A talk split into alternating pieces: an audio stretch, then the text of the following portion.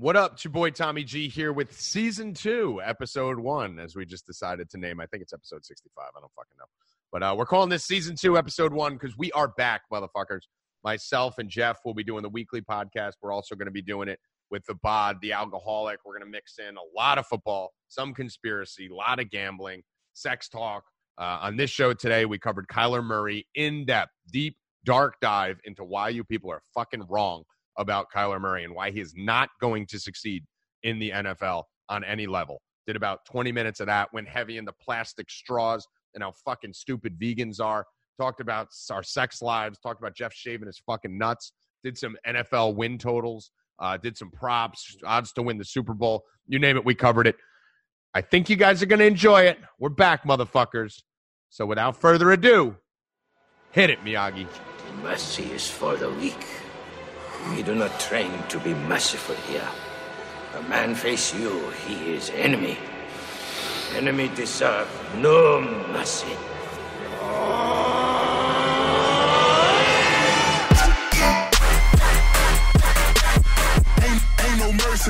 What up? Let's get weird. It's your boy Tommy G here with, I guess, Jeff. This is episode one, season two. Yes, right. I Right? think we- this is a season premiere. Yeah, well, I was trying to decide in the pre-show what episode this was because we haven't done one in so fucking long. And Jeff's like, episode one, season two. So Oh, yeah. there we go. So episode one, season two of the No Mercy podcast. We're back. It's football season. Uh, this gets. I don't know if any of you guys have run a multi-million dollar company, provided gambling content, provided DFS content, done podcasts, done live streams, and helped customer service, and build a marketing plan, and do all that other stuff. But I don't know how I do it either. you I, do it too. You do it too, hundred percent. But I don't think they Oh, understand. wait, you, you're claiming you did it. Okay, wait, wait. No, I mean, I, I just take credit for everything everyone does. sure. But I don't think people understand it's a lot of work and it's really tiring. And Uh, sometimes you got to cut back a little on DFS and cut back a little on podcasting and and make some sacrifices for the for the clients and for your own mental health. So uh so we are back. It is football season. There is there is no sleep till Brooklyn now.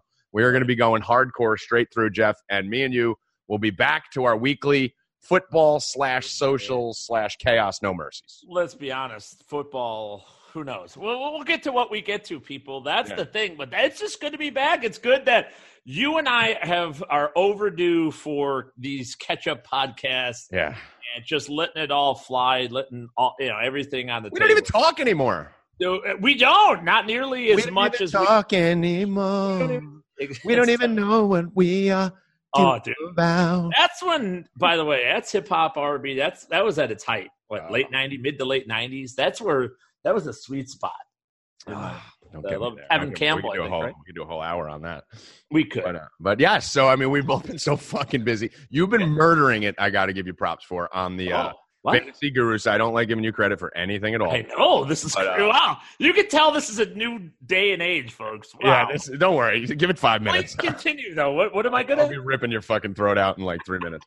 Uh, you've been killing it on the fantasy guru side for the seasonal content right now. That's been your main focus. You'll be transitioning over to a combination of that and DFS over the next couple weeks. But uh, SiriusXM, fantasy guru site, the draft guide. Uh, you've been working your ass off, Jeffrey, and absolutely slaughtering it over there at fantasyguru.com. So if you guys need some draft help uh, and you want it from someone smart, we don't have that. But if you want Jeff's advice, we have tons of it over there, along with other smart people on our staff at fantasyguru.com. We did. We hired some smart guys like Tyler good Beaker, hires by you. Beaker and Armando Marcel, who are actually like really they're intellects, like they're intellectuals. So that's good for us. It's a nice compliment. But I appreciate that. Yeah, I mean, I know some people, the folks at EliteFantasy.com, are like, "Well, you know, you're not doing the cash game breakdown anymore." And by the way, I've done one a week for the last couple weeks. I'm still tipping, but right now I had to go to football. Somebody has to. so many hours.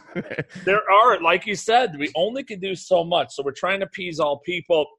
We bring in Brian Healy, awesome. uh, great hire and acquisition to help with our daily fantasy baseball coverage and everything else. So him, Scott Bonder's been lights out this year. We still have draft sheet and everybody. So you know we feel that that's in good hands. And yeah, it's it's allowed me having a great team allows me you know, to take this time, allows you get back to podcast and thank God, Mhm. talking about why the world's going to end and Mhm. all this nonsense that you like to talk about. And then it helps me get into football mode so that when you guys go to draft your teams or you guys go to set week one lineups, I'm ready, dude. You want to ask me about the, the Miami Dolphins new offensive coordinator? You know, I, am there. I don't know how to pronounce his name, but I, I'm I'm good with all of it right now. I'm in midseason form, so yeah, it's it's good. We're having a good time over at Fantasy Guru. Yeah, so things are fun, and uh, you are mentioning uh, we are going to go forward. Uh, the alcoholic, the bod, Mad Lab will all be back. We'll be doing ones. I'm going to bring Bob's lessons in do some conspiracy stuff. I went on a little conspiracy rant last night, Jeff. Got myself in a little bit of trouble, I think, too. Did you? I uh, Rob, our our our lovely uh, fucking knucklehead leader over there, actually uh, sent me a text of two no. people who quote tweeted. Oh yeah, my, yeah. my conspiracy tweets. Uh, I wrote a tweet. Uh, odd that whenever there are big pedophile news about to break, there's a fucking mass shooting. I'm sure it's always a coincidence. How you sheep don't see this shit is amazing, but you will soon. And then I showed a screenshot of me actually predicting the mass shooting three oh, hours before it happens when all this fucking shit was going down. And Rob decided to send me two screenshots of fucking knuckleheads on Twitter, like, uh, you know, those ones we get, Jeff, like, this is the guy who's like the president of the company I'm supposed to say. Yeah, yeah, motherfucker, I am. Go somewhere else. You uh, go. What the fuck does that have to do with my fantasy or gambling advice? The Nothing. fuck cares what my opinions are? I'm right. All right. Everyone's fucking trying to kill Epstein right now because they're going to expose the left. There's mass shootings that are cover ups. Half of them are fucking fake. Vegas was fake. We never landed on the fucking moon. What do you want to talk about? Her tits aren't real. Orgasms are a myth. Nothing's right. My pets' heads are falling off. The earth is flat. Sun is going to engulf the earth. Arby's controls our minds. Right. The world ended in 2012. Talk to me. I'm down for all of it. We're living in simulation. Pick a fucking lane. So we'll be doing that. Um, I'm going to bring Bob and Kurt and all those guys. Me and you'll touch on it, Jeff. But so wait, you you really going to have those guys back? Like, oh, I thought. I mean, they're going to be like, you know, like you need commercial breaks, right? Yes. like you need commercials when you watch shows. So like you're the you're the show and right. then the alcoholic is like a commercial break. Okay, it makes sense. Yeah. And Mad Lab just so he doesn't beat the shit out of us, and the bod just so my mom doesn't yell at me. Good point. Yeah, see, check all the boxes. That's why yeah. you're smart. Yeah. So I don't know what where you just call me smart. No, I no, I immediately. Oh, Rusty, Rusty, pull that clip. Make sure we lead every show with that. Pull that clip. Make sure we. Start. As soon as you said that's why we have mass shootings, I'm like, "Where's the eject button here? Can I just hit the button?" I just the parachute comes out. Delete fantasy. Yeah. yeah. So, so I, uh, first thing we're going to talk about here is Kyler Murray. I mean, that's the thing that me and you have oh, been yeah. off on. Mm-hmm. I know you've done a lot of it on Sirius. Um, I've been doing a lot of it on Twitter we finally get the mic together. And most people would say, well, you should have someone from the other side. No, fuck that. there, we're, there's we're, enough. Yeah, there's a, the whole world. Suckers out there. there is plenty. Right. And I want to also point out that all of a sudden now, whenever I make a Kyler Murray comment, people are like tagging draft sheet like I'm attacking him. Like, there's a bazillion people saying the same thing DC's saying. So, no, it's not attacking DC. I'm attacking all Kyler Murray lovers, as is Jeff Mans. So, Jeffrey, Let's begin. The craze, the, the, the two words you got to mute on Twitter because you're getting so sick of hearing about it are Kyler Space Murray. Talk to me about this fucking kid and what you think. Yeah, I mean, there are so many reasons not to like him. I mean, for let's be specific like from a fantasy standpoint, we got to remember like where you invest your money, and that, that's something that Tommy and I do and our entire group at Fantasy Guru and Elite Fantasy and Elite Sports. But like we tell you how to spend money, and like me and Tommy will fuck around with a lot of shit. We'll tell t- Tommy's tinfoil hat shit and dating advice. we'll fuck around, but dude, I'm never going to fuck with anybody's money. Like that's the one spot you don't step to no matter what. So so when we talk about investing and building a fantasy team and betting on teams and things like this, I'm not going to bet I have a an entire 28 step why I don't like Kyler Murray thing. And it starts out with A, he's a rookie quarterback. Do we just forget that rookie quarterbacks don't produce at the NFL level very, very rarely?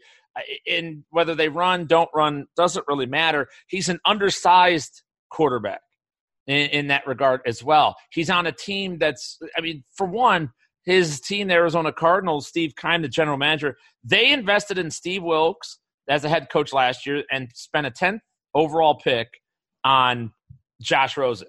And now we think, oh, well, those are terrible. But now the next guy they show faith in, that's going to work out. No, that doesn't. No, that it's not going to change. It's they, they, I don't trust these guys whatsoever. So you get an undersized guy, no offensive line. Cliff Kingsbury got fired. Remember, Cliff Kingsbury, Tommy G, the guy who in college had a losing record with Patrick Mahomes as his quarterback. Dude was 35 and 40 at Texas Tech and played with Mahomes in the How, Big 12. Big 12, yeah, exactly. They don't play defense, especially coverages in the Big 12. And you're you're under five. There it was 16 and 21 with Mahomes starting, and that's given him like James Mahomes came in. Like I gave him all that I could give him as far as leeway and he had a losing record with him. Don't forget, and then Kyler Murray, he wasn't. He didn't just show up at Oklahoma. He's a one-year starter for one. Yeah, he was at Texas. That's what A&M. I want. That's what I want to drill it down on. That's so fifty-nine percent completion percentage at Texas A&M. Go ahead. Like I mean, this isn't. He got benched. He got benched at Texas A&M. That's why he left. He could say anything he wants about, oh, I left because everyone was leaving because there was problems with the coach. No, he got benched. He threw for five touchdowns and seven interceptions and got benched. And then he said, fuck this, I'm leaving. When he tried to play in the SEC, he got his fucking ass handed to him. Now, I get it. He was a freshman. I get it. You know, sure. freshmen evolve. I'm not going to judge him off that. Yeah. But we don't have much of a sample size on this kid because he only played one year last year in a flag football conference where eight, uh, nine, nine, maybe even nine teams in that conference gave up more yards per game than Akron. So that's where he was playing. More than fucking Akron. Akron gave up less yards per game than like eight or nine teams in the whole Big 12. So we don't have a sample size. He played Alabama in the championship game, which would really be the one like elite pro type defense that SEC teams have to play, Big Ten teams have to go against. And the first four drives of the game, he completed one pass. They were down twenty-eight to nothing before he fucking time. blinked. Yep. Like what? What? what like I, I, yeah, he looks great in fucking seven on seven drills. He throws a good deep ball. He, he seems like a, a decent, you know, an intellectual kid. We've seen nothing from this kid for you to be comparing him to Baker, who played for four years, Mahomes, who played for four years, Drew Brees, who played for four years, Russell Wilson, who played for four years. All these comps that they're trying to make, whether it's size or talent or recency bias, all these dudes had three to four year college careers, most of them in the Big Ten, which is much tougher to play. Eh, there's no comparison here. Like, there's no way to compare this guy to fucking Russell Wilson or someone. 5'10, 205, like you said. And people are like, well, for fantasy, he's going to run a lot. I'm like, okay, I learned this back in 2002 with Michael Vick. The more a quarterback runs, it yes, the production's great until it isn't. And when it isn't is when he gets hurt. We live in a day and age, and I, I went through the stats. If people want stats, last year, Tommy G, quarterbacks in the National Football League were tested for concussions 93 times. 93 times. Now they're only they're only supposedly 13 di- official diagnoses, but 93 times they got taken off the field and put into the tent. When if Murray's running around, he's going to get hit. He's a slender guy. He's a smaller guy. Concussions if he ever gets hit above the waist. We saw Jimmy Garoppolo with a non-contact knee injury last year. All these these ways that he's going to suddenly produce for fantasy are ways he's more likely to get hurt, especially being an undersized guy. And by the way, Tommy, when you're a um, when you're you agree to play professional baseball, he told the Oakland A's and signed a contract that if he were that he's going to play one more year at Oklahoma, no matter what, he'd report to spring training in February. He didn't do it because he had a legendary year in Oklahoma's offense, which is wonderful. But why would he have ever made that? Nobody in the world would have signed the contract and agreed and given their word to play professional baseball if there was any chance in hell that he was going to be the first overall pick or even a first round pick or played in the National Football League. A year ago, not a year ago today, nobody said Kyler Murray was in NFL. He was not an NFL quarterback a year ago. Right. Not even on the spectrum, people. And won the job at Oklahoma and had a great year, but good lord, it's almost un, unfathomable this 12 month turnaround. The the the problem here, Jeff, is that most of these people don't the, all these people talking like it drives me nuts when you see situations like charles barkley doing march madness right? Yeah. and, and no, nothing against barkley. He's funny. He's cool. Whatever. I enjoy him doing anything. But you get kenny smith and stephen a. Smith and charles barkley and these nba guys doing march madness. And meanwhile me as a college basketball junkie it's like you motherfuckers haven't watched any of these kids play all year because you've been watching the fucking LeBron and the and the Hawks and the Knicks and all these other teams. It's mm-hmm. the same with these fucking these analysts right now. They didn't watch this fucking kid last year, especially the DFS players. There was no DFS college football last year. I watched every snap of this kid's career. I've I watched every snap of almost every college football game last year. Most of these people talking about Kyler Murray saw a highlight reel and heard some hype shit on the media. He played in a flag football conference. Now, here's what Kyler Murray is going to do to us, Jeff, me and you. And this is my exact thought process. He's going to be bad. Okay? He's going to be I, maybe like a Jameis comparison, right? How Jameis was bad, but he snuck out 27 DraftKings points because yeah. he got a bunch of shit at the end. Blake Bortles a couple of years ago used to do it.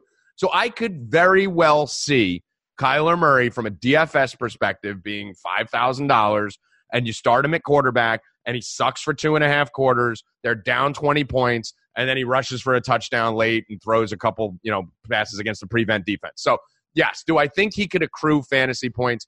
Yes. Is he going to get hurt? 100%. And people say you can't predict injury. Jeff, you you you said it on your show when you were talking about you know, you can predict lung cancer if you smoke every day. There's yeah, a high probability. You know, absolutely. You great points. And that's the thing. If you're a small guy mm-hmm. in a league of big guys and you're going to run nonstop 15, 18 times a game, because like you said, that's the only way he's going to hit fantasy value is if he's running 10 to 15, 20 times a game. If he's only running five times a game, then you ain't getting shit out of Kyle Murray. But we doesn't slide, Jeff. No. I knew this last year. I watched this all last year for a fucking baseball player who slides every other play. He doesn't slide ever. He never slides. So he's either going to have to totally fucking learn that out of nowhere, which young kids have a problem with, because when the game's flying around you at a fast pace, you're not thinking, you're, you're just reacting. And his natural reaction is to not slide. And second of all, his decision making is terrible. I don't know what people are talking about saying A plus decision making. Did you watch fucking Oklahoma last year? Every time there was any semblance of coverage, he just tucked and ran. So let me give some stats behind this too. But backing up, by the way, you watch a lot more college football than I do. I'm balls deep in the NFL all the time. I watch it. I'm not the college football analyst, though. Uh, what I am good at is identifying talent on the college field and how it will translate to certain s- systems and schemes at the NFL level. So when we did our coverage over at Fantasy Guru for the NFL draft, I went back. I always go back. I said, all right, let's see what's up. Kyler Murray, let's put on some Oklahoma tape and start looking at it. And I see things, and I don't judge. I don't have any kind of opinions until I see it. What I saw is nothing but deep pass, deep pass, deep pass, to the point that I'm like – was there anything else happening? And I also had to, I'm like, why is this fucking guy always open by a hundred yards? It was the weirdest thing. Turns out it was Marquise Hollywood Brown, right? And again, I mean, so I went back and I I said, okay, there's something here that I've never don't remember seeing, so I put numbers behind it. Marquise Brown of Oklahoma averaged 8.6 yards of separation in 2018 that is almost three times what the league leader in NFL, according to next gen stats, would be. It's about three yards. Three yards of separation is a ton at the NFL level. He had 8.6, triple with NFL leader. Deep passing, Kyler Murray had 1,815 passing yards come on passes of 40 plus yards. That's 41.6% of his total yardage.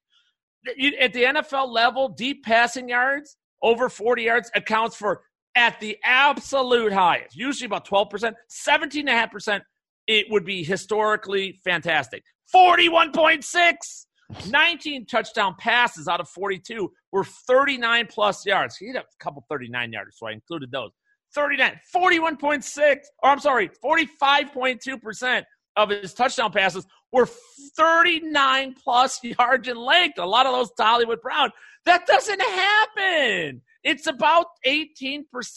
And that's for a quarterback that throws 22 touchdown passes at the NFL level. You don't still throw 19 touchdowns of 39 plus yards, 650 rushing yards for Kyler Murray came on rushes of 19 plus yards. That's 64.9% of his total rushing yards. How many quarterbacks have 20 plus yard runs time after time after time after time? Five of his 12 rushing touchdowns were 19 plus yards, 41% of those.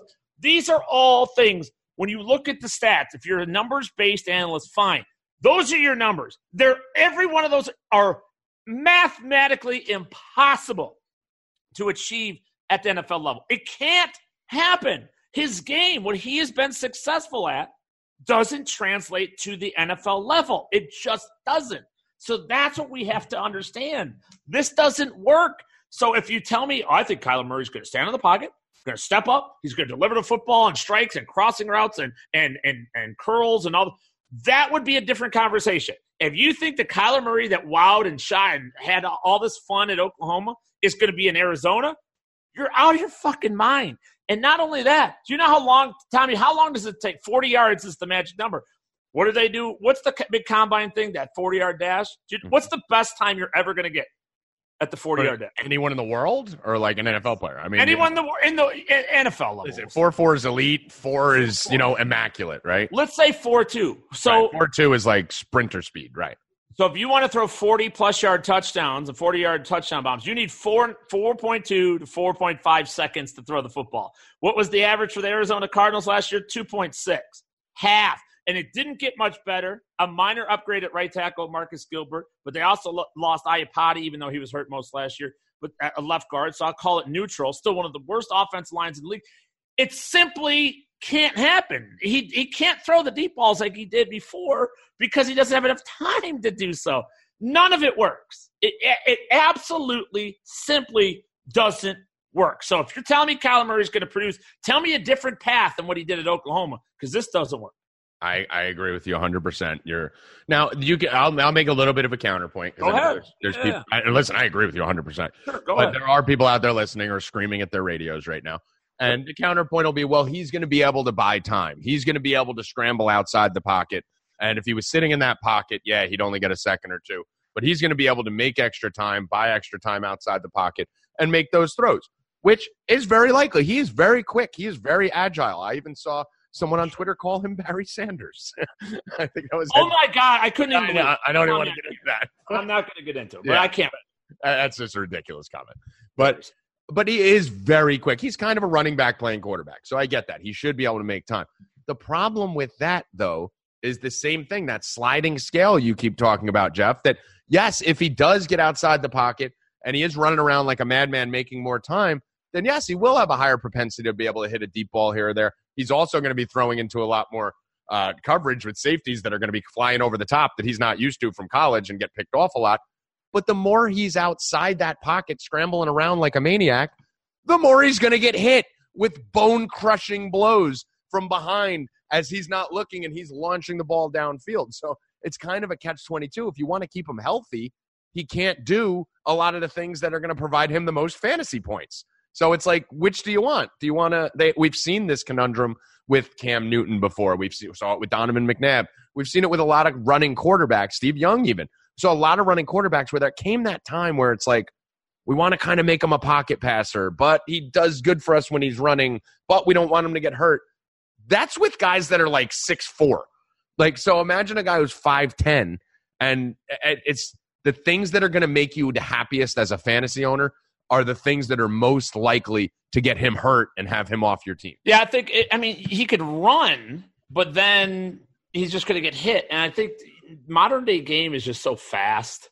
You know, linebackers, you see these edge rushers, the Brian Burnses of the world, they're all running four fours, four fives now, too.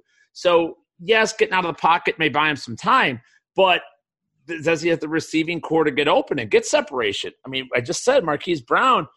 Who's the Marquise Brown on the Arizona Cardinals? Larry Fitzgerald's a great receiver, but he's not a guy who's going to run deep routes. He's not a guy who's really going to improvise his routes and all that good stuff.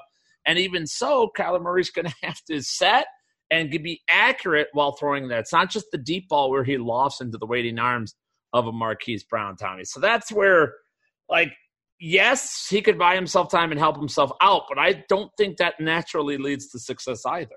I mean, there's just so many other th- like we haven't even. I don't even think we've scratched the surface, Jeff, of other negatives. Like, just, and I don't want to talk about Kyler Murray like he sucks, right? Like, it's almost like when everyone else says he's a top three quarterback, then you have to go so far the other way and go, he fucking sucks, right? It's just a natural reaction to counter that insanity with insanity, right? I don't think he sucks. I think he's fine. I think he's a second round draft pick. I think he's uh, probably going to be okay at times and bad at others. I think in a great scene. I think if he ended up in Kansas City like Mahomes did with Reid and Tyreek Hill and Kelce and Kareem Hunt when he was there and all these weapons, I think he'd be okay. I think he'd be fine. he's not there. That's not what happened. You got to remember this kid, Jeff. It, it's you talk about Brown, Oklahoma. Forget about Brown.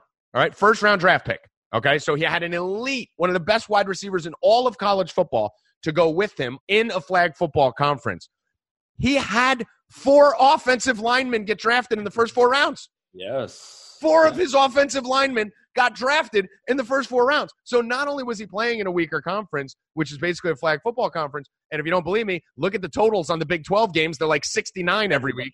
Should and four of his linemen got drafted in the first four rounds. He had one of the best lines in all of college football, playing against the worst defenses in all of college football. Not to mention, he had an elite coaching staff at Oklahoma. That's one of the best coaching staffs in the country over at Oklahoma. So he had an elite offensive weapon. He had an elite running game. He had four elite offensive linemen. He had weak defenses. Uh, It's literally there's there's nothing that wasn't built for him to succeed last year.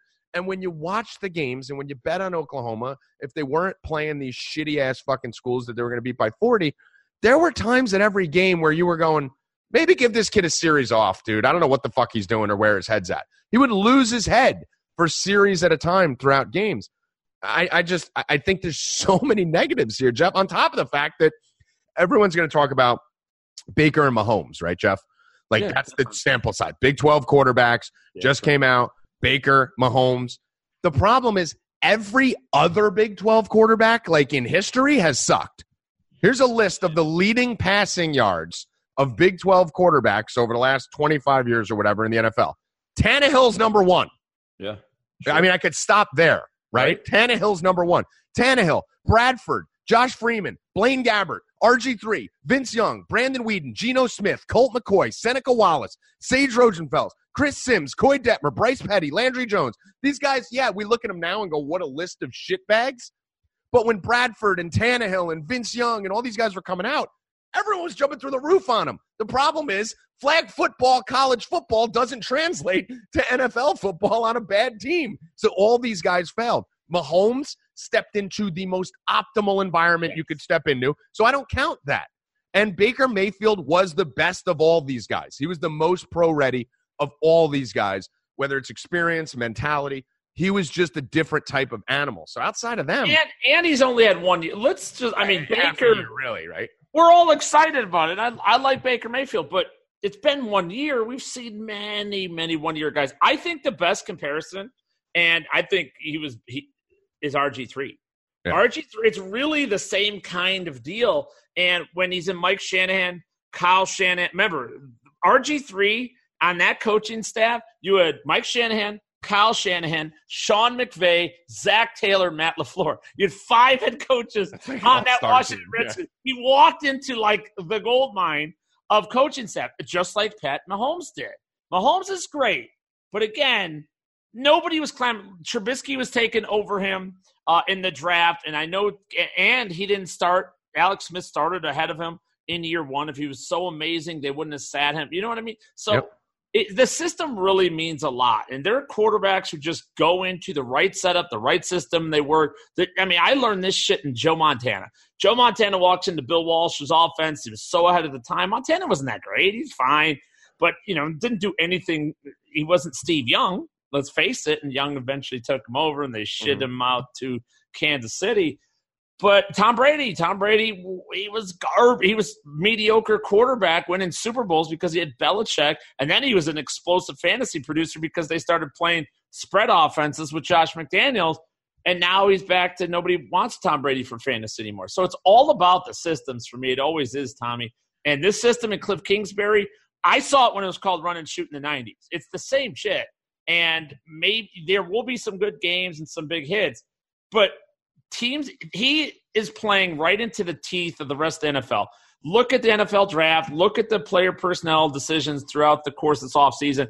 Teams are playing nickel and dime defense. They're they're selling out for coverage and pass rush, coverage and pass rush. So what does that do? All these guys are covering. They're using GPS monitors like up in Detroit, where mm-hmm. now you know exactly how much zone you actually cover instead of saying, oh, wow, Darius Slay covers a lot of zone. No, now you know he covers you know 11 feet Right, by right, 6 yeah. feet by like now you it's all scientific. And so coverages are that much better. You get that much more speed in the backfield. You get all that. So passing offenses this is a time the smart people in NFL are actually going the opposite way. They're running the ball. Look what's happening all over the National Football League. You're going to see more teams dedicate to the run this year than you have in the past decade. Why? Because you're going to run against 5 foot 10 190 pound 95 pound corners and safeties as opposed to you know six foot four 250 pound linebackers or six foot five 300 pound defensive linemen. So that's that's where the smart people are going. They're not going to the air raid. Just because as fans we see oh the nfl's now passing it. It was it was 10 years ago five years ago. Now it's starting to go kind of in the opposite direction even. And some of us and some of the analysis just hasn't caught up I agree. I I mean, another thing we need to point out, and then we can get off Kyler Murray. It's it's these comparisons that are driving me nuts. I just mentioned it a little bit with Mahomes and Baker. Um, he's not going to do what Mahomes did last year. Maybe if he sat a whole year, he'd have a better chance of doing it. You know, give because you got to remember this is Kingsbury's first fucking year too. How many first year NFL coaches just walk in from college and start fucking dominating? That doesn't happen very often. That's why you see the Sabans of the world and all these guys going right to fuck back to college because they went up and went, oh, shit don't work up here when every when linebackers are running four five forties. But you know, so we don't know what Kingsbury is going to do. We know they don't have a good line. These comparisons, he doesn't have experience. His coach doesn't have experience. His team doesn't have experience playing as a team. They don't new coaches, new quarterback, new this, new that. But the big thing is you can't compare him to Russell Wilson and Drew Brees. That's the other comparison, right? You get he goes into two separate lanes. You get the Mahomes Baker because they're the new Big 12 guys who just came in and are smashing the universe. Whereas I will tell you this right now. Oh. If this is how you judge Kyler Murray, take all the fucking noise away. If Mahomes and Baker don't exist, their moms swallow them, right? They never are born. They don't exist. He goes in the second round. yeah The reason he went first overall and he shot up so high and all the hype is because everyone went, well, Baker last year, Mahomes two years ago. Like, if those two guys don't exist, everyone else is looking at this kid going, oh, we've seen a lot of Big 12 quarterbacks fail. He's really small. I don't even know if he could do it. He does. It's the hype from those two. And the other thing is, if Brees and Russell Wilson don't exist, he goes in the second round. And when, well, Brees did it at 5'10 and Russ did it at 5'10. Those guys have 10 and a half inch hands. i know Have you ever seen the hands of Russell Wilson and Drew Brees? They have seven foot man hands. They have the hands of a seven foot two man. They have 10 and a quarter inch hands. That is, doesn't, yes, the height thing is still an issue, seeing over the line and all that, but these motherfuckers' hands are gigantic. Kyler Murray has little hands. They're like nine, nine and a quarter or 9.4, whatever the fuck they are.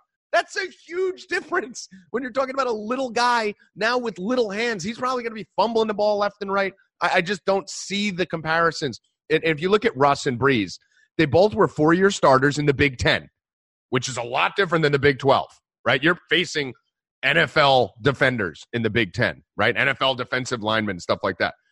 Drew Brees had 1,700 pass attempts before he ever set foot on an NFL field. Russell Wilson had 1,500 pass attempts before he ever set foot on an NFL field. Kyler Murray threw the ball 377 times last year. How are you comparing these people? It's, you want to say Kyler Murray's going to be good in three years? I'll, I'll be more likely to be open to that debate. But anyone who thinks this dude is walking into the NFL in this situation, in this environment, and going to just fucking dominate and be a top five quarterback is fucking wrong. You're just wrong. amen Yeah. So Amen. Yeah, I mean, I, I don't know what else. Like I said, I got. he's the eleventh quarterback going off the board right now in high stakes leagues, NFFC drafts, and that's where if you want to take a shot, like we said earlier, and you're in a best ball where he's your second guy, and Oh, he'll yeah, have three yeah. big weeks. Yeah, but you know what? Marcus Mariota will have three big weeks. Like Dwayne Haskins will have three big weeks. If you're going for three, four big weeks, that's a whole different discussion. Kyler Murray's not going to be the best, eleventh best quarterback. He's not a starter in fantasy football in 2019. It's just not going to happen. Yeah, and that's the thing. You- You're going to need the rushing yards. You're going to need uh, the pace they play at. They're going to play at such a fast pace. Guess what? Fast play. Oh my God, The Chip fast- Kelly. The faster you had Chip Kelly, the, What fa- did, didn't that work? No, Phillies didn't mind Chip Kelly leaving. the faster you go with a dude who's never played in the NFL and only has a year experience, probably the worse it's going to be.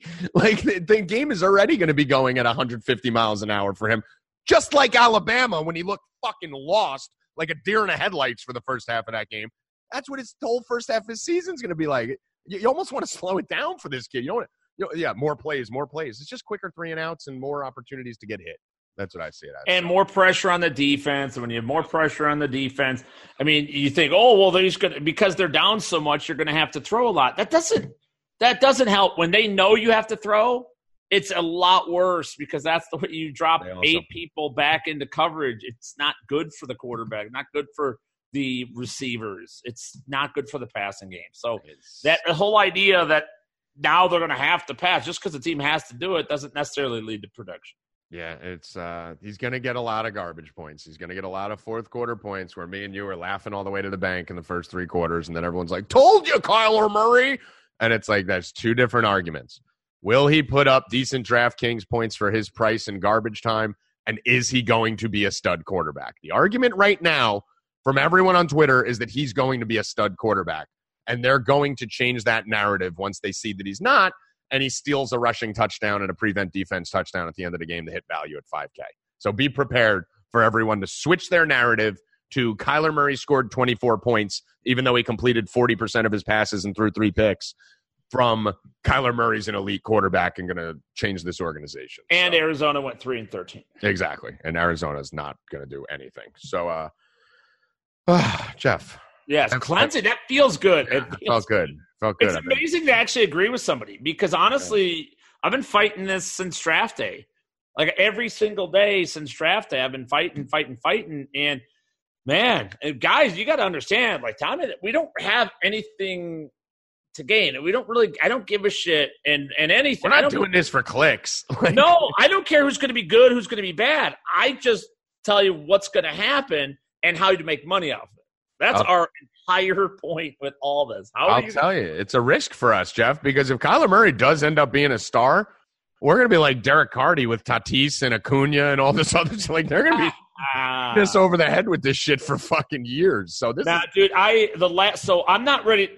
Let's just gauge this because folks who don't know my work or whatever, and I've been around 15 years in the industry and everything else. And Tommy knows you know Tommy's resume because it's his podcast. But when uh, Johnny Manziel came out, I was on record, and not just once. I said it every day. I was going to retire. That was it. I would go out and get a job in the, the tech sector or wherever. I was done. I told everybody it's Johnny Manziel is a starting quarterback five years from now. If he's a productive quarterback in two years, I, I'm out. I'm going. I will retire. I'm so sure it's going to bust.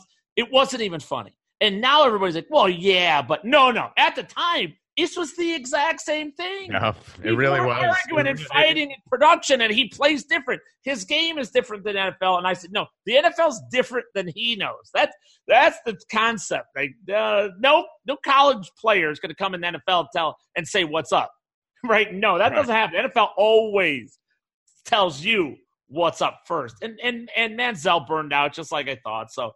I'm not that worried about Kyler. I'm not ready to make that proclamation on Kyler because he's better than Manziel, I think. But it's But- honestly, I think Manziel is a far closer comp than Russell Wilson. I mean, or Mahomes. Mahomes is a pocket passer. You know, like Mahomes is a is a Oh, is a Mahomes is passer. tall and sleek, yeah. He's a pa- He only rushed for 285 yards. Is is- intelligent. Like the, Mahomes, the, and he sat a year. People forget, like Mahomes sat a year. Andy Reid went hands on with him, Yeah. and the Chiefs have one of the best analytics department in the National Football League. And they went and they coached him every single freaking day. You know, for for a year before he even started one game, they groomed him, and he had monster success with it. So nobody's comparable to Patrick Mahomes unless you give all those attributes. Right. I mean, I mean that's the the, the thing people need to understand is Alex Smith the year before that threw oh, for Oh, yeah. 4,000 yards, Oh, yeah. 26 touchdowns and 5 interceptions. Like Alex Smith had an elite year the year before that. Was Mahomes better? Yeah, 100%. Sure. But Alex Smith sucks. He's like a 3,000 yard passer every year. Threw for 4,000 yards in 15 games that year. They were undefeated for a good portion of the season. So, you know, there was a system built there where you could put anyone in Kansas City with Tyreek Hill and Kelce and Hunt and that line and Andy Reid, where even Johnny Manziel could have put up a decent season, right?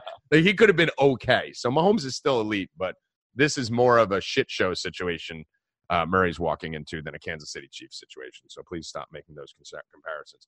Jeff, yes, bad news for me. I don't know if it's hit Arizona Oh, yet, but I, while we're teeing off on shit, oh no, paper straws are sweeping the nation right now, oh, God. and it's Oh, my God. starting to hit New York and New Jersey, and I'm losing Really? my shit. It's been here for a while. The West Coast started the first time, dude. That's amazing. You say that. Oh, You, so you, I'm assuming you hate paper straws. oh my Of course. god! I hate paper straws, and I hate everyone who fucking uses them. you you I have to my drink. I throw them out of my drink. I would rather not use a straw.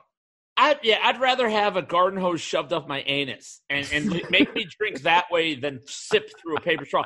It's the worst. I, the first time I ever had it was a, it was like a family vacation. It was five, six, seven, eight years ago, and we went to Disneyland out in Southern California. And I'm like, I start drinking. I'm like, oh, something's what? Something's wrong. Like I didn't like. No, no, paper straws, man. It's good for the earth environment. I'm like, no, it's not. And so yeah, but out here in Arizona where I I live we do there are places that do the paper straws i will specifically not go like i have my my favorite coffee shop's a place called dutch bros and they don't they don't fuck with that like they don't fuck with paper straws they give you the pla- you know and there are other coffee shops around that do and you're not saving the environment people like you're it- not. you're, You're not. not. It's you're making it worse straws account for ready? Drum roll, please. Point zero eight percent of the fucking plastic pollution. Point zero eight percent. You are doing fucking nothing. It's another left wing liberal bullshit AOC. We need to fucking make a situation out of something that's not a fucking situation situation. That's basically all they're fucking doing. They're, this is annoying. It's these environmentalist fucks who care who keep talking about the world's going to end, uh, you know, fucking the Oh. pollution and the environment and all this shit. It's just to Oh, take the fact off the issue that you don't have any other fucking policies. So you got to fucking scare everyone with global fucking warming and pollution. Shut the fuck up. These straws aren't doing shit, and I refuse. So what I'm doing, Jeff, I'm ordering a shit ton. Um, Cynthia Freeland, you know Cynthia. Uh, I, I remember when the paper straws hit what are you doing oh no the paper straws hit Cali, and she was Uh-huh. bitching about. It. I went out and ordered her like 500 boxes. Like I ordered like five boxes of 500 plastic straws. I'm going on today after this show, and I I will, I believe will screenshot it. I am ordering a thousand dollars worth of plastic straws.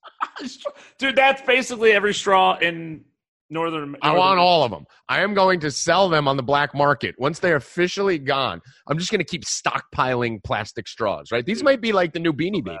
By the way, I mean, folks, those things break apart so much. Oh. We're ingesting paper. Yeah. And I want everybody to understand what paper does to your digestive tract and system. Like it gets in the way, it, it clogs things up. It's you, you're not. I learned this when I was in second grade, and I was eating paste and paper or whatever. You're not were supposed to eating paste and paper last year. What are you talking about? don't tell people my secrets. That's my stuff. Me, I talk about my therapist. My the dude, it's it's you're doing real harm to your body, like real fucking harm. And by the way, like that's a that's my kick too. I I've had enough, Tommy. I I know I sound oh like the old man. I've had enough of the whole like eating healthy and everything. Like I get it. You want to, but nobody's found the fountain of fucking youth. Nobody's nobody's found the secret to not dying. You're all gonna die every damn day. All gonna die. It's gonna happen no matter what you do. Eating organic or drinking through a paper straw, and nothing's saving you. Nothing is to save you. If it's better to recycle and make something, that's wonderful. Do what you got to do. But for Christ's sakes, the idea that you're going to live forever and the extremes that people go to to, to this end, nonsense, pure nonsense. I hate foodies. I hate foodies with a passion, Tommy. It, you you Uh. taste something for 10 seconds and then you turn it into shit. That's what happened. That's what happens. It immediately goes gets burned down and distilled to nothing. That ugh, it's such a tart, nice flavor. It had a kick to it for five seconds, and then you dump it out of your asshole. That's all it is. So stop being a foodie. Stop spending so much goddamn time on shit that doesn't matter. Shit that's coming out of your ass. Stop it. It's so Do something that matters. so fucking annoying. I hate protesters. I hate vegans. First of all, if you're a vegan, fuck you. Like just fuck you, okay? Because because it's almost like we went on this rant, right? And again, got to do the fucking preface. Me and Jeff are not homophobic. We use the term gay. We we make gay jokes. We make dick jokes. We are fucking totally open and friendly with everyone, and our libertarians who literally would fight for the right for gays to get married. I, it's ridiculous that it doesn't happen. But why does everything need to be about who you're fucking? Right? Yes. Like the same thing with vegans. Why does everything like if you don't want to eat meat, shut the fuck up Yeah, and don't eat meat. Yeah, don't eat fucking me. Walk around like a goddamn Jehovah's Witness banging on the door trying to lecture Tell me about it. I I don't care. Eat your chicken in your fucking face. Eat your meat. Don't eat your meat. Whatever, dude. Whatever you're in, just be in, man. That's what Shut I like. Dude, if you're fucking somebody, fuck somebody. That's wonderful. Fuck dudes, fuck goats, fuck fruit, fuck it all. Just Whatever you wanted to. Only willing partners. Let's make that specification. Obviously, only willing partners. Leave the animals out of it. Leave non-willing. Anything else that wants, go at it, dude. I'm all. What's I'm a, last dog that didn't want to hump or fuck. I will support all of you in your efforts to fuck. No problem. But for crying out loud, stop pushing your agenda onto everybody Why else. are there no gay X Men? Why are there like shut up? Oh my Shut god! up. Shut the fuck. Why are there no vegan options at the Yankee? Get Shut up. Bring the Yankee- fuck up. I heard a girl bitching about that the other day. There's not enough vegan options. Bring your bring a fucking lunchbox, you cunt. What do you What are you talking want? What vegan? do- Stick a Yeah. fucking hot dog in your face and fucking use a plastic straw. There's an outfield full of grass. Yeah. Go graze afterwards. graze. Somebody go graze. Vegan party. they just graze the grass like a bunch of fucking left Cattle, like just go there. You go, a bunch of tweeds and weeds and everything else. Uh, dude, I I don't. For one, I have a whole theory. You want to talk conspiracies? I don't. in- no, I don't believe in half the shit, but I do believe that foodies and vegans are all bullshit because I have seen I have seen these guys like "Oh, I can't eat that. What kind of milk is that? Soy? Ew, I can't eat that. I Yeah. can't eat nothing but almond milk. Not- And then I see them like they're out around the corner at the the, the dinner party. They're stuffing cheesecake down their fucking gullet.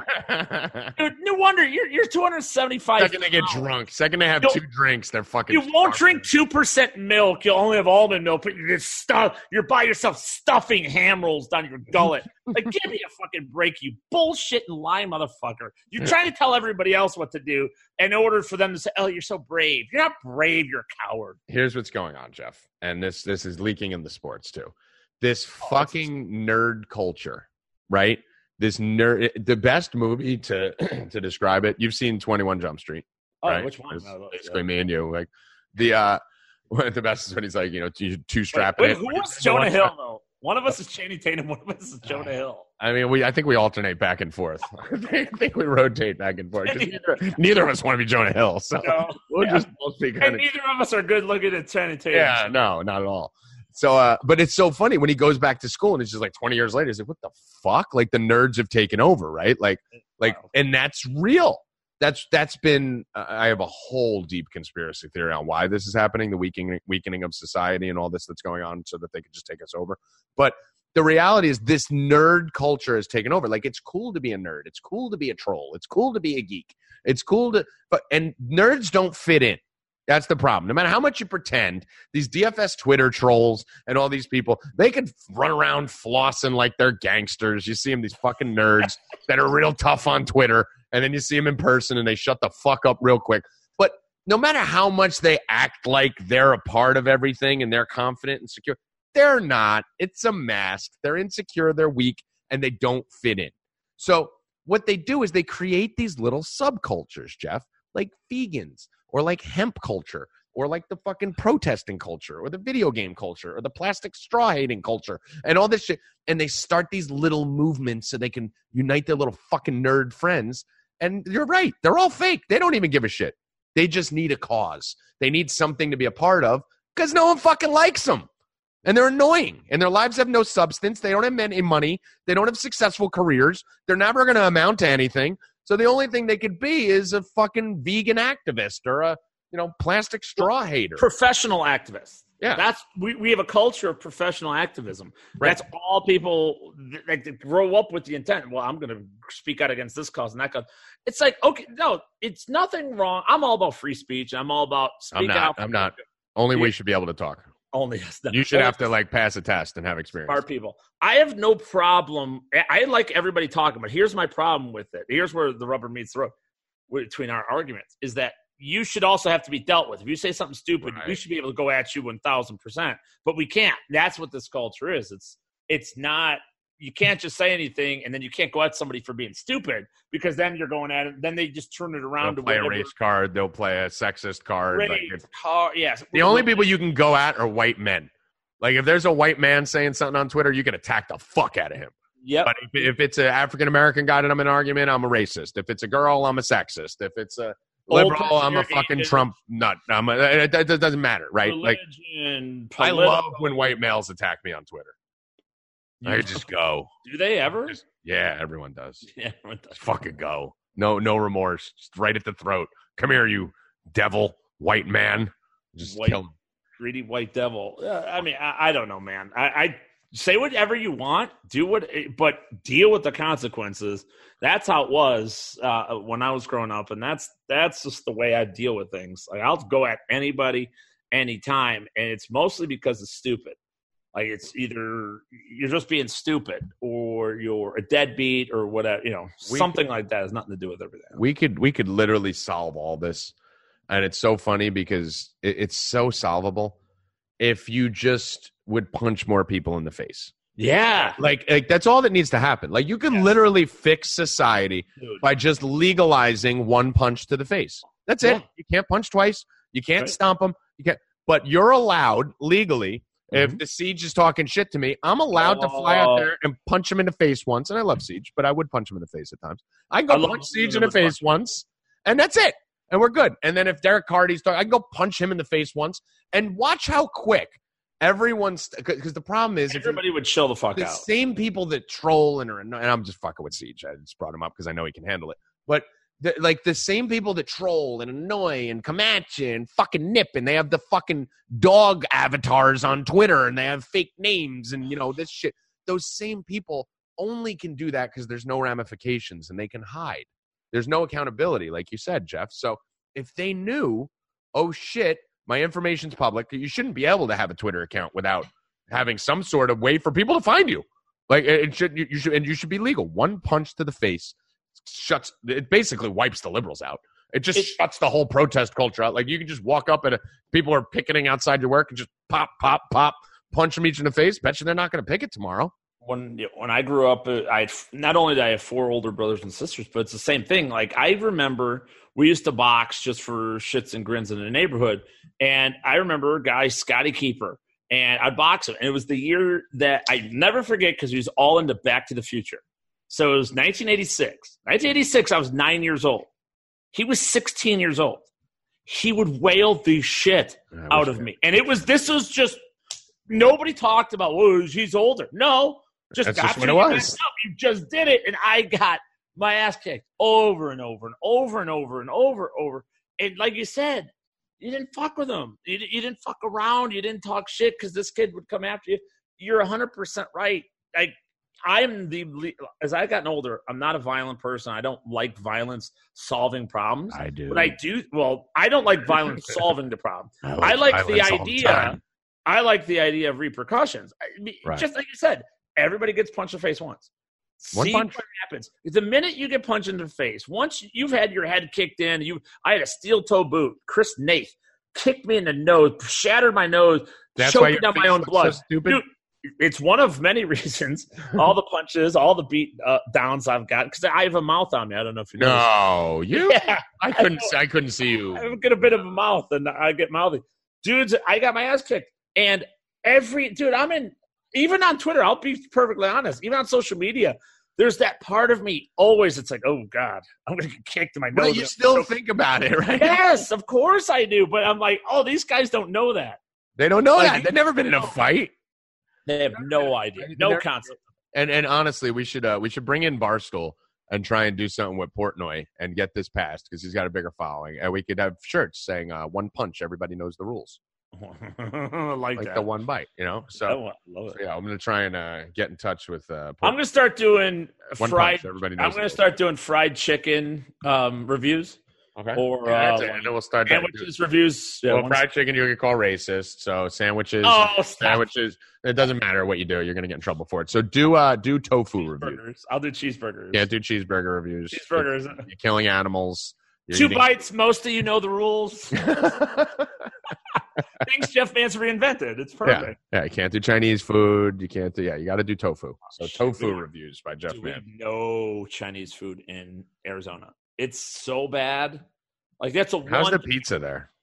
pizza's fine because we have a lot of like Chicago type places, so I know where to go. Like pizza's totally fine, and there's so many of them. But dude, the the biggest thing is no, Chinese food does not exist. There's burger places. There's good Mexican food, of course, but man, there's you know Italians. There's not there's not Italians a little. I love going out west because they don't exist out there. It's like it's like Italians don't Oh, yeah, exist. yeah. Yeah, So it's it's great because yeah, the Hey, food you stuff. guys are like a different breed. Like the, people in Arizona and California are fascinated by the New Yorkers. oh, they, dude, they like they love- think you guys are like like it. you have a British accent or something. Right, dude. The best. Like I lived out in Cali for five years, so it's like picture. Here's here's California and Arizona and places like that reacting to New Yorkers when we walk into a bar or any environment that they're in. Right. It's almost like picture you're out back playing with like your two dogs and they're running around frolicking with the baby. And a fucking grizzly bear just appears in the backyard. Like that's what we're like. We're like, and everyone just looks around like, "Oh, what is that? That's a New Yorker." You know, Yeah. like they're really scared of us, and it's it's amazing because here I look like every person. Yeah, as everybody. loud as every person. I talk as fast as every person. I'm as violent as every person. I'm Yep. brown hair, brown eyes, olive skin. Yep. Like we're all the same. You go to Cali, and you're like the fucking like Swedish guy that walks into the Jersey bar. Like everyone's like, "Ooh, that's." He's- he talks fast and he's loud. Where is he from? He tips well. Like, Yeah, exactly. So easy oh to my get God, pussy. you give a full twenty percent. Yeah, like oh my god, he actually tipped. He, bu- dude, I was buying girls drinks out there in Cali when I first moved out there. You'd have thought I bought him a fucking Porsche. yeah. I was like literally like, hey, you guys want a drink? And then I don't know. That's just my intro line every time. So you guys want a shot? Like, uh, yeah. Like they'd look at each other like, yeah, uh, fucking, wow, what's your name? Like, and then you fuck them. yeah. It's I don't know what to do. You don't even do anything. You're just like, hey, you want a shot? Yeah, and that's another. And by the way, when you're fucking them, there it's another point. You're not asking them, "Am I okay? Are you on your air? Are you feeling good? Are you all right?" You're just doing it. They're like, "Oh my god, oh, that's Oh, why." these Yeah, These girls have had sex. But yeah, like I would say 90% of the girls I slept with in Cali was I was their first fuck. right. They'd had sex a bunch of times, but they hadn't been fucked. Like you know when you fucked a girl. Like Yes, they got fucked. And you could Yeah. see they were just like bodies shaking. what? like it felt like a fucking tornado just came through, right? an Like hour, roof off eh, an eh, hour later. And by the way, you also know Oh no, it was two minutes later. Two minutes later. But it was so like, well, you, no, I mean, I, I'm talking about yeah, the the act is two minutes, but I'm talking like an hour later. They're still like they're so appreciative. They're like, oh, Oh. why don't we make you breakfast? Make you sandwich. Dude, that's that's why like those are the, where the cleaners come in Yeah. because they never fucked before, and then you fuck them and they're like, oh my god, I'll do anything. Well, they're fucking dudes in You want me to paint your shed? What? I'll I paint the shed. Like, what do you want me to do? I Because get banged by dudes in man buns and capri pants. Like the fuck asking them, are you okay? thin dicked pricks. All right. Yeah. Do you feel good? Is it okay? Is everything right? Is your hair good? You look so beautiful. It's like, no, that's not what they want. Roll over, bitch. yes, it's like they want to be choked just a little bit, just Ow, to feel my a head. little bit of, you know, a little. Okay, okay. Is that blood? Uh, Yeah. But yeah, so so that's uh, I love I love the West Coast. But what's going on here, Jeff? The uh, oh no, now what? I mean, I, I'm loving this right now because you know it's a little New York centric here on this specific little mini topic that we have. Oh. But I mean, I'm a Jets fan, I'm a Nets fan, I'm a Yankees fan. Right? It's a weird combination, but uh, Jets and uh, Jets and Yankees. very unusual not to be very- a Mets fan. Right, Jets and Yankees is very odd, you know, in Yes, that situation. Usually Jets, Mets, Yankees, Giants. Yep. But um, so I've had the shit out of the end of the stick on something, whether it's the Nets or Jets, my whole life, right? And then the Yankees when I was younger in the '80s when they sucked. But for the first time ever, the Nets get Durant and Kyrie, and the Knicks are a fucking complete a disaster. Can't even win the goddamn summer league where they're playing NBA starters. Can't even win a fucking game really. And then the Giants are worse than the Jets. The Jets went out and you know got Darnold and Le'Veon Bell and all these big acquisitions, and the Giants just lost Sterling Shepard for maybe won't be out that long, but it was great to see him get hurt. Uh, going to miss basically all of camp. Uh, you have Coleman. Corey Coleman tears his what he tears ACL or whatever fucking is. He's done for the year. And then Golden Tate fucking suspended for fucking using roids for four games. So and they're already bad. Daniel Jones and all this shit. So we get to fucking shit on the Giants, and and then the Mets. They suck. We're Yankee fans. Who knows what the fuck the Mets are doing, Jeff? They literally just traded for Stroman, like gave gave uh, right. Anthony Kay away for Stroman where you think, oh, maybe they're trying to make a run, and now they just traded Vargas for a double A prospect today, where you're like, oh, wait, are they buying or are they selling? And now they might trade Syndergaard. So the Knicks, Mets, and Giants are just a fucking shit show, and I'm loving it. So, like, we're talking about identity, who you are. We just mentioned that. It, be who you are. Stop being fake. Stop trying to resemble. I hate people that try to pretend to be a version of themselves they want to be or whatever. Um, you know, that, and that's what all that shit Twitter. that we just talked about is. And I think organizations fall in the same exact line. Like, do what your belief is and go all the way with it. The Mets issue is exactly that. They don't know what they're They look on pitching and they, they say, okay, we're going to unleash everybody, throw as hard as you can. Blah, blah, blah. Then their arms break down, then they backpedal and do a 180 there. It, there's no organizational attitude. There's no organizational, uh, uh you know, theories or you know, what they do. They just are. They're spraying shit all over the board and hoping somebody identifies as, as a Jackson Pollock. It's not going to work. I actually, with the Giants, I'll say this I believe that the Giants actually weren't doing the wrong thing. I oh, I know. I I, I am I'm, I don't. I'm just happy was, that they're getting all their guys are getting hurt, but I don't think it was the wrong move to get rid of. OBJ. Oh no! Like everybody, th- that's it. That's really all they did. They got rid of cancers. Now, okay, the Collins. That, that was the bad. I don't like, like that one. That one. They should have got rid of Janoris Jenkins, not Landon yes, Collins. Yeah, I agree, hundred percent. So they're trying to, but whatever. People don't realize that when they traded Odell Beckham, we're oh my god, so terrible. But for one, Beckham's never playing. He's a goddamn shitstorm every moment of the day. They got Kevin Zeitler back, and they got first round picks, which I don't know about Daniel Jones, but it is what it is. But DeAndre Baker, uh, the um, corner that they got for that, is a very, very good player. Getting those two guys, and they got another offensive lineman, which oh, the history of Eli Manning has shown if you give Eli time, he can be productive. Can he still at this age? We'll see. But it helps Saquon Barkley. It helps these receivers. Golden Tate is a very professional receiver. I'm not going to, just because you don't have the massive big play of Odell Beckham, you get more consistency with Tate, Shepard, Slayton, Evan Engram. I didn't think it's that big of a downgrade overall. They're not going to be a winning team in 2019, but I didn't think it's as terrible as New Yorkers think it was. Now you have the injuries, though.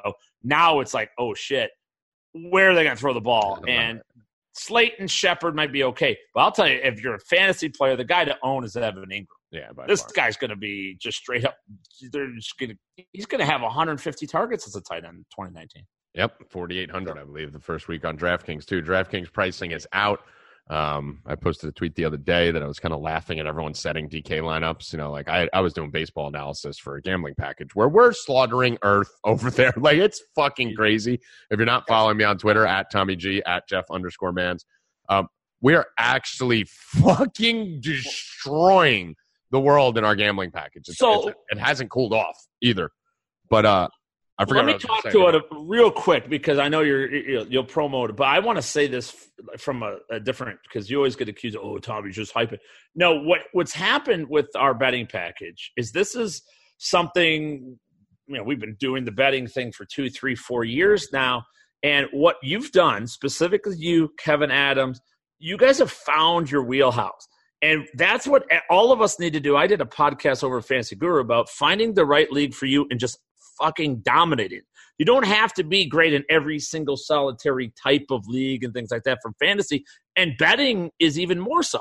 Find what you know, find what you you are comfortable with and what you're good at and hammer it, destroy it. And that's what you and Kevin are doing with these prop bets, these pitching bets, these hitting bets, the home run bet.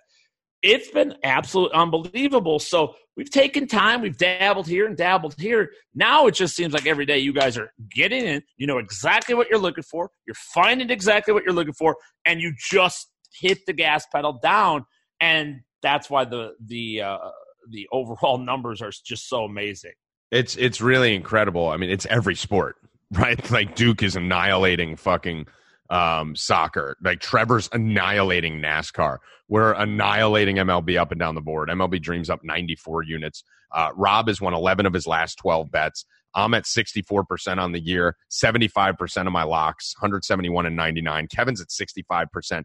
Benny, who just started fucking like I think two weeks ago, is up 12 units in like two weeks, 22 and 12. Like everyone is. And for me, I know personally, it's because I was doing too many things at once. Yeah. I, was doing too many things. I was doing DFS and then I was doing the company and I was doing shows and I was doing gambling. And you can't you can't do everything. So I know people are like, why is Tommy playing less DFS? You know, I'll play the you know, I was in the two thousand dollar tournament, you know, two days ago. Like I'll I'll do I'll still go there. I'll still do my DFS research every day and all that. But I'm spending about three hours a day on gambling and pitching props. Like that's where I'm making all my money. That's where I'm I'm loading in. I couldn't do 40% effort here, 40% effort there, 40%. And everyone's like, know, I was going to do the thing with Jeff Collins, right? The the big challenge between me and him. And I called him out on it, and, and he's willing to do it right now, too. We had a little issue on escrow and stuff. But I literally just turned and I was like, we have a big announcement. I'm going to be doing the fantasy football follies with Rappaport. So we're going to be starting that up again in a couple weeks. We're bringing that back. Me and you are going to be doing the No Mercy every week. Football is coming. Got to start prepping. I also have another big announcement that we're going to be making in a couple weeks a possible big media situation where I might be doing something else five days a week plus extra gambling. So it just doesn't make sense at this point. It's too late. Like, it, there's no point start a baseball contest in August when I'm studying football. So I apologize for that. Well, we'll still do something whether it's in football or baseball. But I really just kind of like you said found my niche. I'm just focused on gambling, and then football's great because DFS football is once a week. It's so easy. It's not Yeah. every day. Get in, it's more of a, so a easy, right? cycle. You get into the same. Yeah, it's so simple. You're doing the research, you're studying the games everywhere, and then and it's just you got to set lineups for one day, and it's just I just fucking can't wait. But uh, yeah, the promo code you could use promo code Tommy G for twenty percent off. I didn't make that. Rob did. Uh, for twenty percent, anything on on the site, elitesportsbetting.com, elitefantasy.com, uh, either of those sites, you can do that. But uh, yeah, Jeff, anything else you want to talk about here? Yeah, well, there's a lot to talk about, but um, I, no, I think that that's good. I think that We'll I give you a couple win totals. How about this? Let's just do one or two. what- We'll do- oh, you want to do the uh, NFL? Yeah, let's do a couple Future? win Oh, totals. yeah, N- gotta. NFL future. So we won't do the whole thing here, but let me. You got a couple minutes? I know you got fucking. Oh God, I'm all, I'm yeah. I'm talking. I, I'm texting everybody like stop stop bothering me. Yeah. I no fucking no mercy, I dude. I've been waiting for no mercy for two months. Let's fucking go. All right, so let's run through it. All right, so I'm going to start off. I'm going to use FanDuel uh, just because it's up. So FanDuel win totals.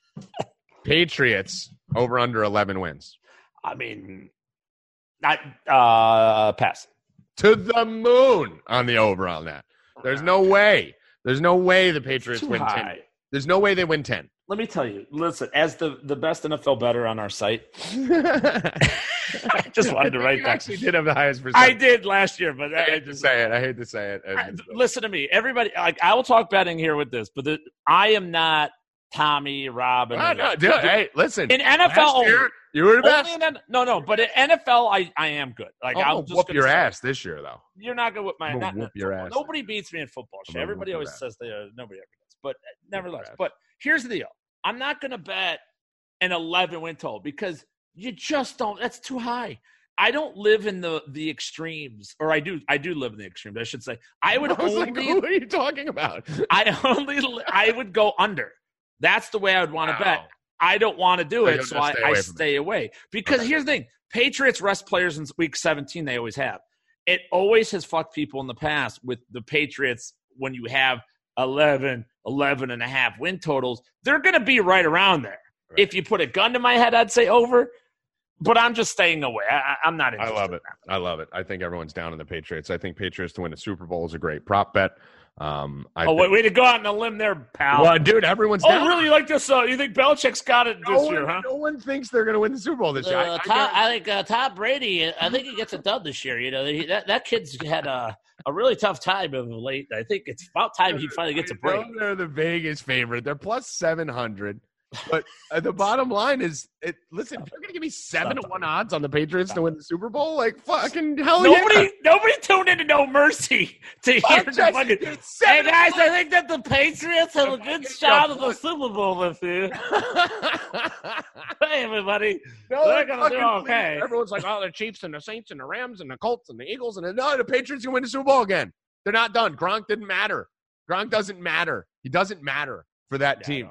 Their record without Gronk, they have a seventy-four. Do people are people worried because Gronk's not there? Is that really true? They're Oh, saying yes. Brady's a year older. It's every year the fucking Patriots are done. They're not done. They're winning the Super Bowl. No, they're never done. They're winning the Super Bowl again. So seven to one.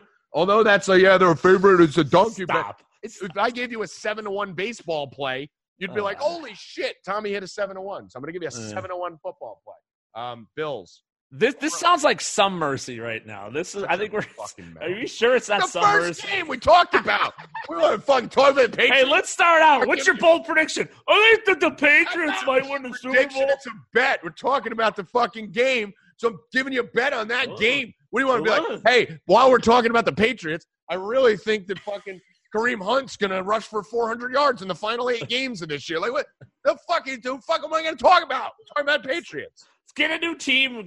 Who's We're next? talking Who's about the? Bills. Six and a half. Bills. I think that the Rams and the Chiefs have a good shot this year too. fucking idiot. Talk about the Bills. Six and a half. Oh no. Um.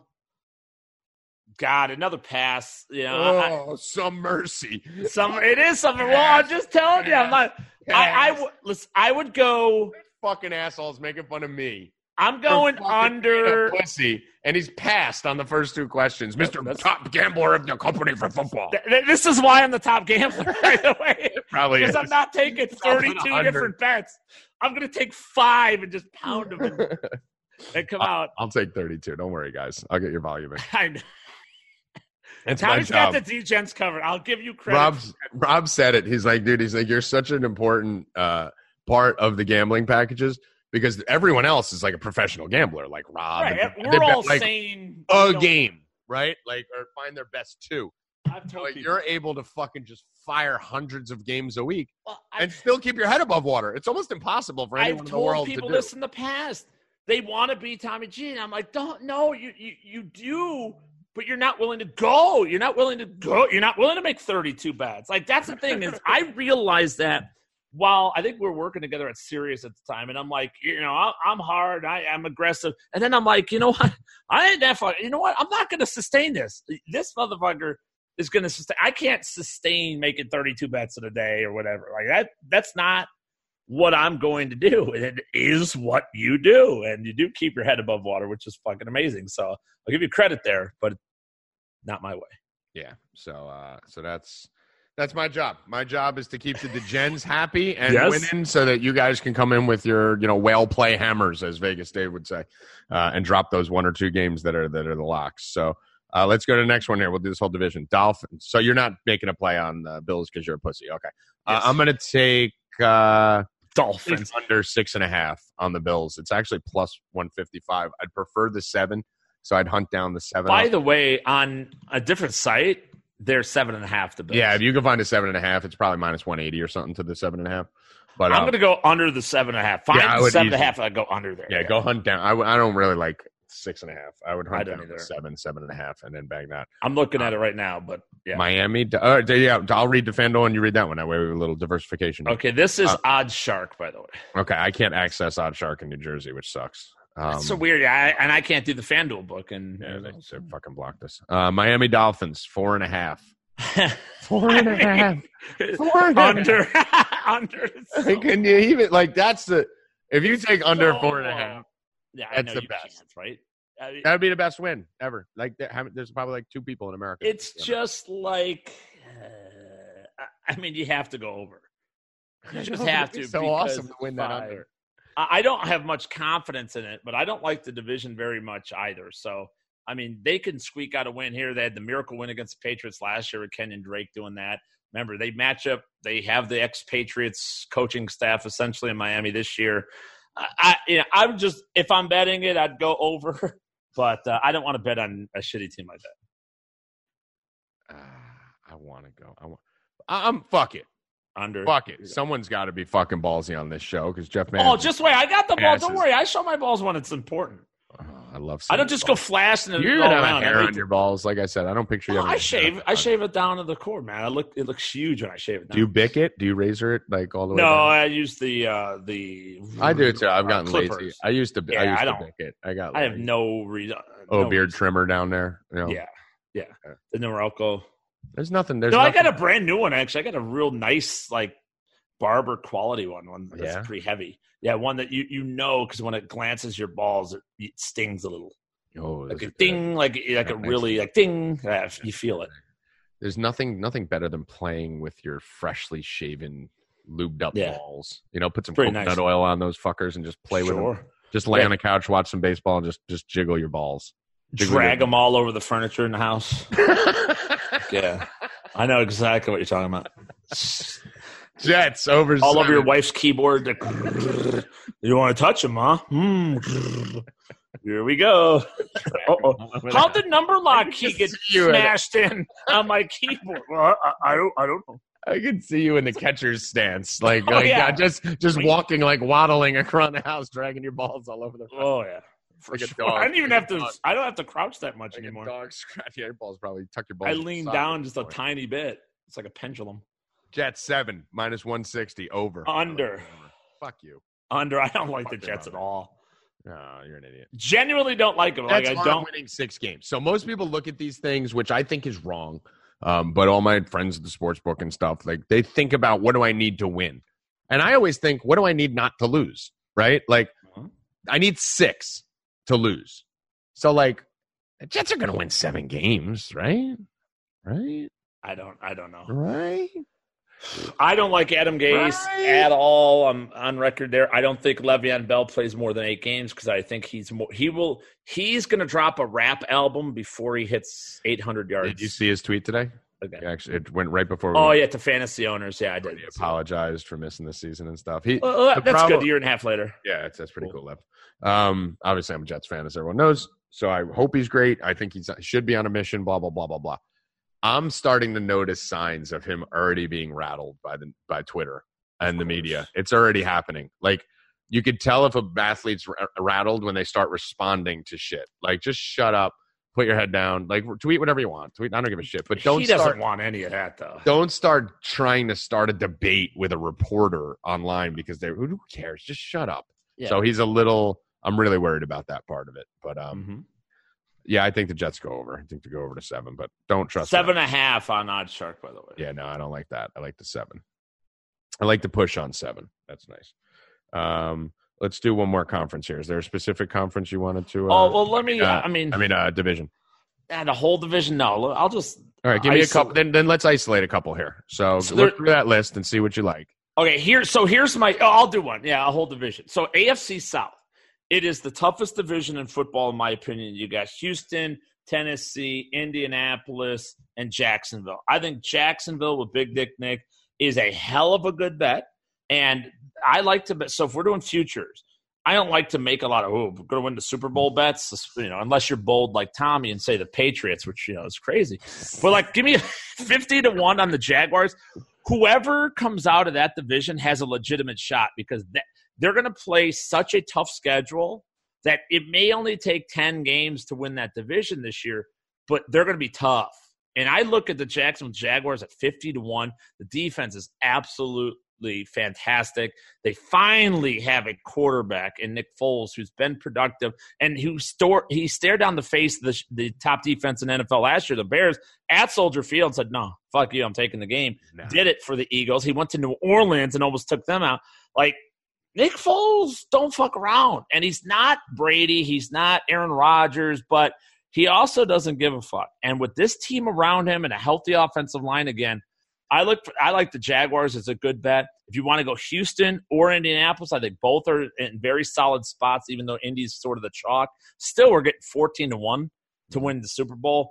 And if you're going to win the AFC, I think the Colts are what seven? Yeah, seven to one, obviously, and the Jaguars twenty five to one right now. Those are bets that I like to make as far as like long term. You know I'm, what I mean? I'm with you down there. Uh, I love the Jaguars at at fifty to one. I, I Yeah. think that's a great. Just such a good return. You don't have to put up a hedge out of ton. Football is nice because you can hedge out easy. um, Right. When you get into the playoffs and start cutting, you know, all you need them to do is make the playoffs, and then you can basically make turn that into a winner no matter what. Um, I like at the top. I like the Patriots, and then the Saints. I think that's my Super Bowl prediction. That's just going to be there: Saints and Patriots. The risky ones, I like so- the Jaguars. Be careful. That ledge is really Go fuck yourself, all right? brittle, man. I All right, who do you think's going to be in the fucking Super Bowl? You go fucking say the Chargers and be wrong. Oh, oh, I already. Uh, Go no, pick a team and be wrong. Man, Cowboys. Cowboys Yeah. going to win the Super Bowl. Cowboys ain't winning a fucking Super Dallas Cowboys are going to win the Super Bowl. winning a fucking It's Super Bowl. over. Fuck It's, it's already. They they don't even have to play Niners the have a better shot than the fucking Cowboys. No, Dallas Cowboys will win the Super Bowl. No, It's going to happen. Th- This team is so I like locked and loaded. And Jaguars. There's not a single deficiency on the Dallas Cowboys. Not Yeah. one. their quarterback. No. So I like the Vikings and the Jaguars as my long shots. The Vikings are your long shot. They put 30 to 1, 35 Oh. to 1. What the fuck is that? What, what, you need me to fucking pick the fucking the worst team in football? You want me to go take the Dolphins at 150 to 1? Do that make you happy? Mr. fucking pass, pass, pass? Yeah, I like that better. Mr. Pass, pass, pass. I'm like, what are you talking? Oh yeah, pass. Oh, You had more passes on this show than fucking Kyler Murray. Wow. Kyler Murray will throw all season. Very good point. I'm telling you, the Cowboys, though, this team is absolutely loaded at every single position. Remember, they get Travis Frederick back in the offensive line. They draft Connor McGovern. They've got Connor Williams. They're they're deep.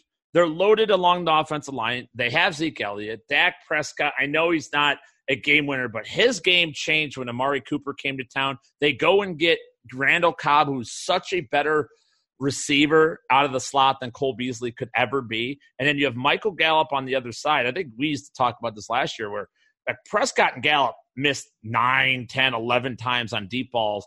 That all they have to do is hit a couple, like two, three of those to really keep safeties back and admire, you know, and not be up in the box. Gives them more running room for Zeke Elliott. Jason Witten comes back. He's not great, but he's at least stabilizes the position that was such a weakness last year. And then you get Demarcus Lawrence, who's an absolute animal. They go and get Robert Quinn on the cheap on the other side of this defense. They're moving Sean Lee out of the the uh, will linebacker, putting Vander Esch in there, making Sean Lee play the other side. Man, they- they're just loaded, man. This team is they're they're a, they're a loaded. solid team that's not going to win the Super Bowl.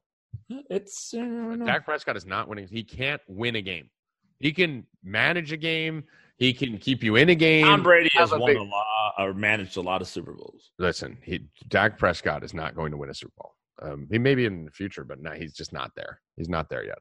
Um, Say the sound. what sound? Say the sound. I just want to cut the sound out from the The podcast. sound?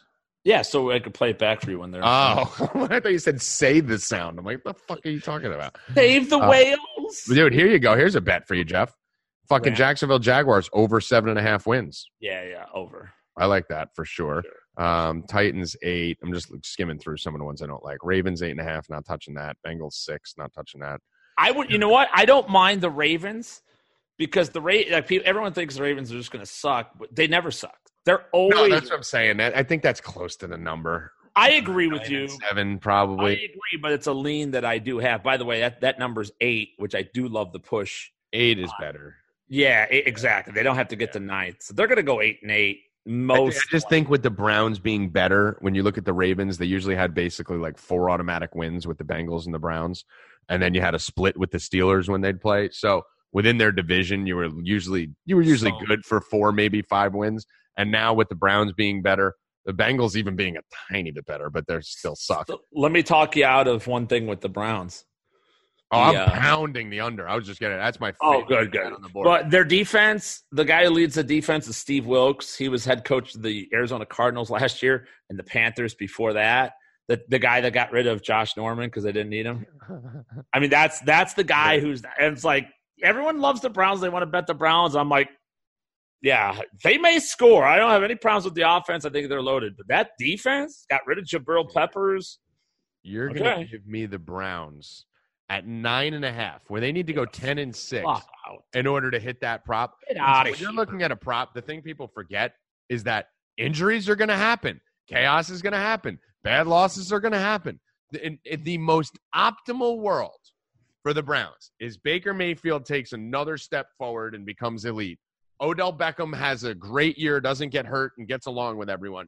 Meshes well with Landry, who does really well. The staff works together. Everything goes perfect. You're talking about an 11 and 5 team, right? Yeah, yeah. Like if everything goes perfect, you're talking about 11 wins. Now with Odell Beckham there, you immediately know for a fact not everything's going to go perfect. So right there, you drop him to 10 because Odell will be hurt for a few games or it'll cause chaos or a like they to get to nine. It doesn't even take much. It's like Baker missing three weeks and you're a lock on the under, like a high ankle sprain, and you're a lock for the under. So pound, pound, pound, pound the dog pound under pound the Browns under, pound, pound, pound under nine and a half. Annihilate it. It's my favorite prop on the board. I love it. Yeah. Colts nine and a half. Eh, they're always right around that ten win mark. Jacksonville we like over seven and a half. Tennessee, I'm not fucking with that team. If anything, I may go under, but I don't know. What do you think of Tennessee at eight? Um, I like I said, I like the division. I think Tennessee is unique. I love Roger Saffold. Remember the Ram? The problem with the Rams, they lost two thirds, two fifths of their offensive line. Roger Saffold, the best run blocker in the NFL, went to Tennessee and an already loaded offensive line. One of the reasons I like Derrick Henry a lot, but as a whole team, uh, I- I mean, It's a tough. I like the I under. fuck with that number. I just think the Jags, the Colts, the the Texans, they're too much. Yeah, So- I, I'd lean under for sure because they're the weakest team in the division, in my opinion. So, um, but it's that's I could see that whole division just fucking beating the shit out of each other all year. Um, any other ones on the board here that you see that jump off that you look at and say, I need to bet that? Um, as far as the over unders, I I got Giants under six. I have one other team that is interesting to me that I'm, I'm curious about, and that is the Denver Broncos. Mhm. I like Vic Fangio going there with such a great defense Mhm. and you know such good pieces. Vance Joseph was the coach last two years. That guy is fucking horrific. Like he couldn't, he should not be a defensive backs coach in the league, or maybe he should be, but he shouldn't be a coordinator. No business being a head coach.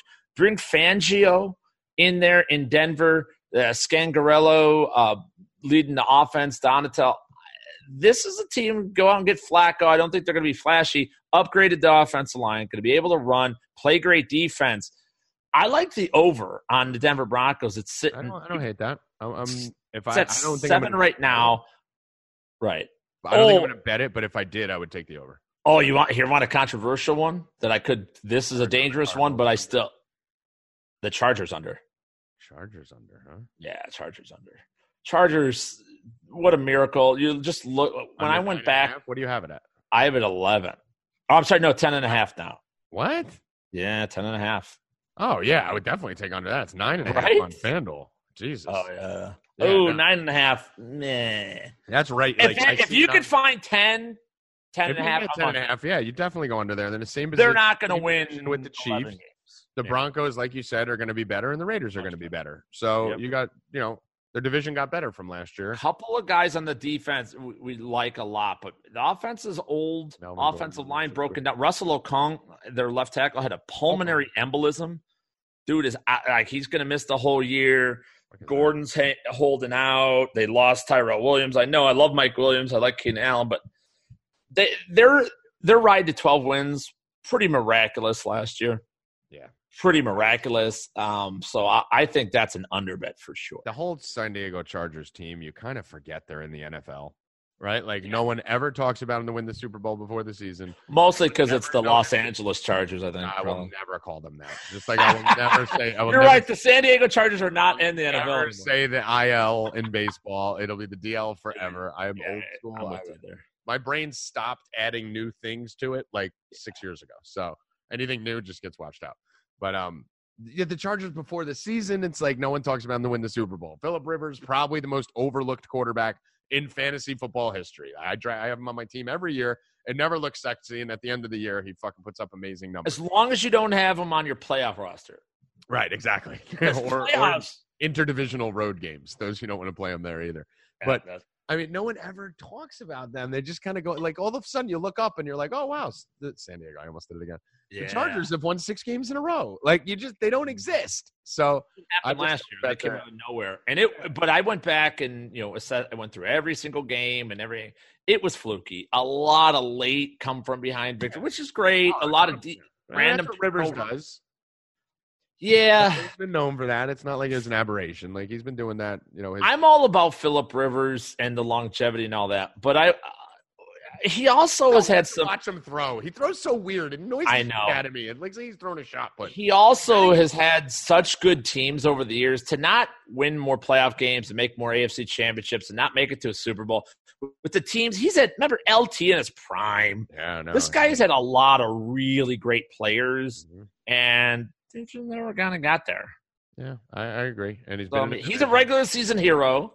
He's been in a division too where there hasn't been that much competition, right? Oh, like not Denver's had their recently. flashes. The Chiefs have really just become dominant over the last year or two. The Yeah. Raiders have sucked for a long time, so he's he's had a pretty clear path. Like the Patriots, the biggest Yep. benefit to the Patriots, Oh, the reason they have so many Super Bowls, is because their division sucks. So they're That- with 12, 13 wins, they get a bye, and they're playing home field the whole fucking playoffs. Like So naturally, if you're the Jets, go hire an interdivisional coach. That's exactly what you should do. A guy who has what the- He's had a vast history of losing to the Patriots. why not? Let's bring them all in. Let's just fuck Thinks it. he's got googly eyes. I he's well, I know meth heads. Listen, I I grew up on the south side. It wasn't meth back then. It's It was meth crack. It was crack back then, but it's like they've taken the time. I know junkies when I see a junkie, and that dude's a junkie. I, mm. like, okay. I'm sorry, something's going. on. He's a tweak. That's great. All right, man. So let's shut this down. We'll do the NFC on the next podcast next week. So that was some of the AFC over under. Yeah, I think we're like fucking three hours in. I, don't know. I lost track of time. I don't know. We had. I didn't even know you hit record yet. Let's. I don't go. know if I did it record. I hope. If not, we could do it all over again, which I'm sure you'll enjoy. the premiere season episode. Yeah, Season season, two, episode one of the No Mercy podcast is now over. You ever watch Brain Games? Yes. Yeah, Dude, I Brain loved brain games. is now Ew, playing over. brain games. Bro, so I was so obsessed with. I used to cry when it ended. I used- love it. every episode. I used to cry every episode when it ended. Yeah, my mom used to make fun of me. That's. Um, that's probably why I am like I am. My parents used to make fun of me when I cried. And instead of fucking- yeah, right. Imagine that. dude, laugh. I remember. I vividly didn't give a dollar and tell you you're special. remember crying when Brain Games ended, and my mom and dad both. My dad was around back then, both laughing at me. Like that's a vision of my childhood that's burned into my head. When I was like, I want, I want Brain Games, and they were just like, look at this. Wow. Yeah, That I was just like that's hilarious. that scarred me for life. But uh, any final words, Mister Mans? Uh nothing. If you take anything away, just remember that Fuck team. Kyler Murray. No, that that New England Patriots just might hit a Super Bowl. You never know. You're an asshole. You're a fucking piece of shit. Go look at my Twitter. Oh yeah, go to Jeff's Twitter at Jeff underscore Mans. Uh, make sure to tune in to Sirius XM two to four p.m. Eastern. Uh, Jeff does a show on there. It's it's pretty terrible. You know, it's just Jeff It's talking. no good. It's not good, but you It's know, if you want to really get pissed off and hear someone basically borderline get kicked off the air every day and talk a lot of football, then you know that's your that's your spot. That's your show. So go over there and check that out. Get over to fantasyguru.com. Uh, Jeff's doing a lot of work over there. You want to ignore also. Yeah. Uh, EliteFantasy.com just brought on B. Healy. Our boy Brian Healy is going to start doing MLB content for us starting tomorrow, I believe. Uh, he'll be crushing six figure wins nonstop for this fucking guy. I think he's won like $2 million or something in the last two years. A in lot. DFS. He'll also be contributing for NFL and NBA. For us, EliteSportsBetting.com. Already told you guys about that. Promo code Tommy G, 20% off. I think that's it, right? I don't know. We probably got some other shit, but I ain't got time to talk about it. So for Jeff Mans, I'm Tommy G. Good luck. Stay Peace cash, you motherfuckers. Mercy is for the weak. We do not train to be merciful here. A man face you, he is enemy. Enemy deserve no mercy.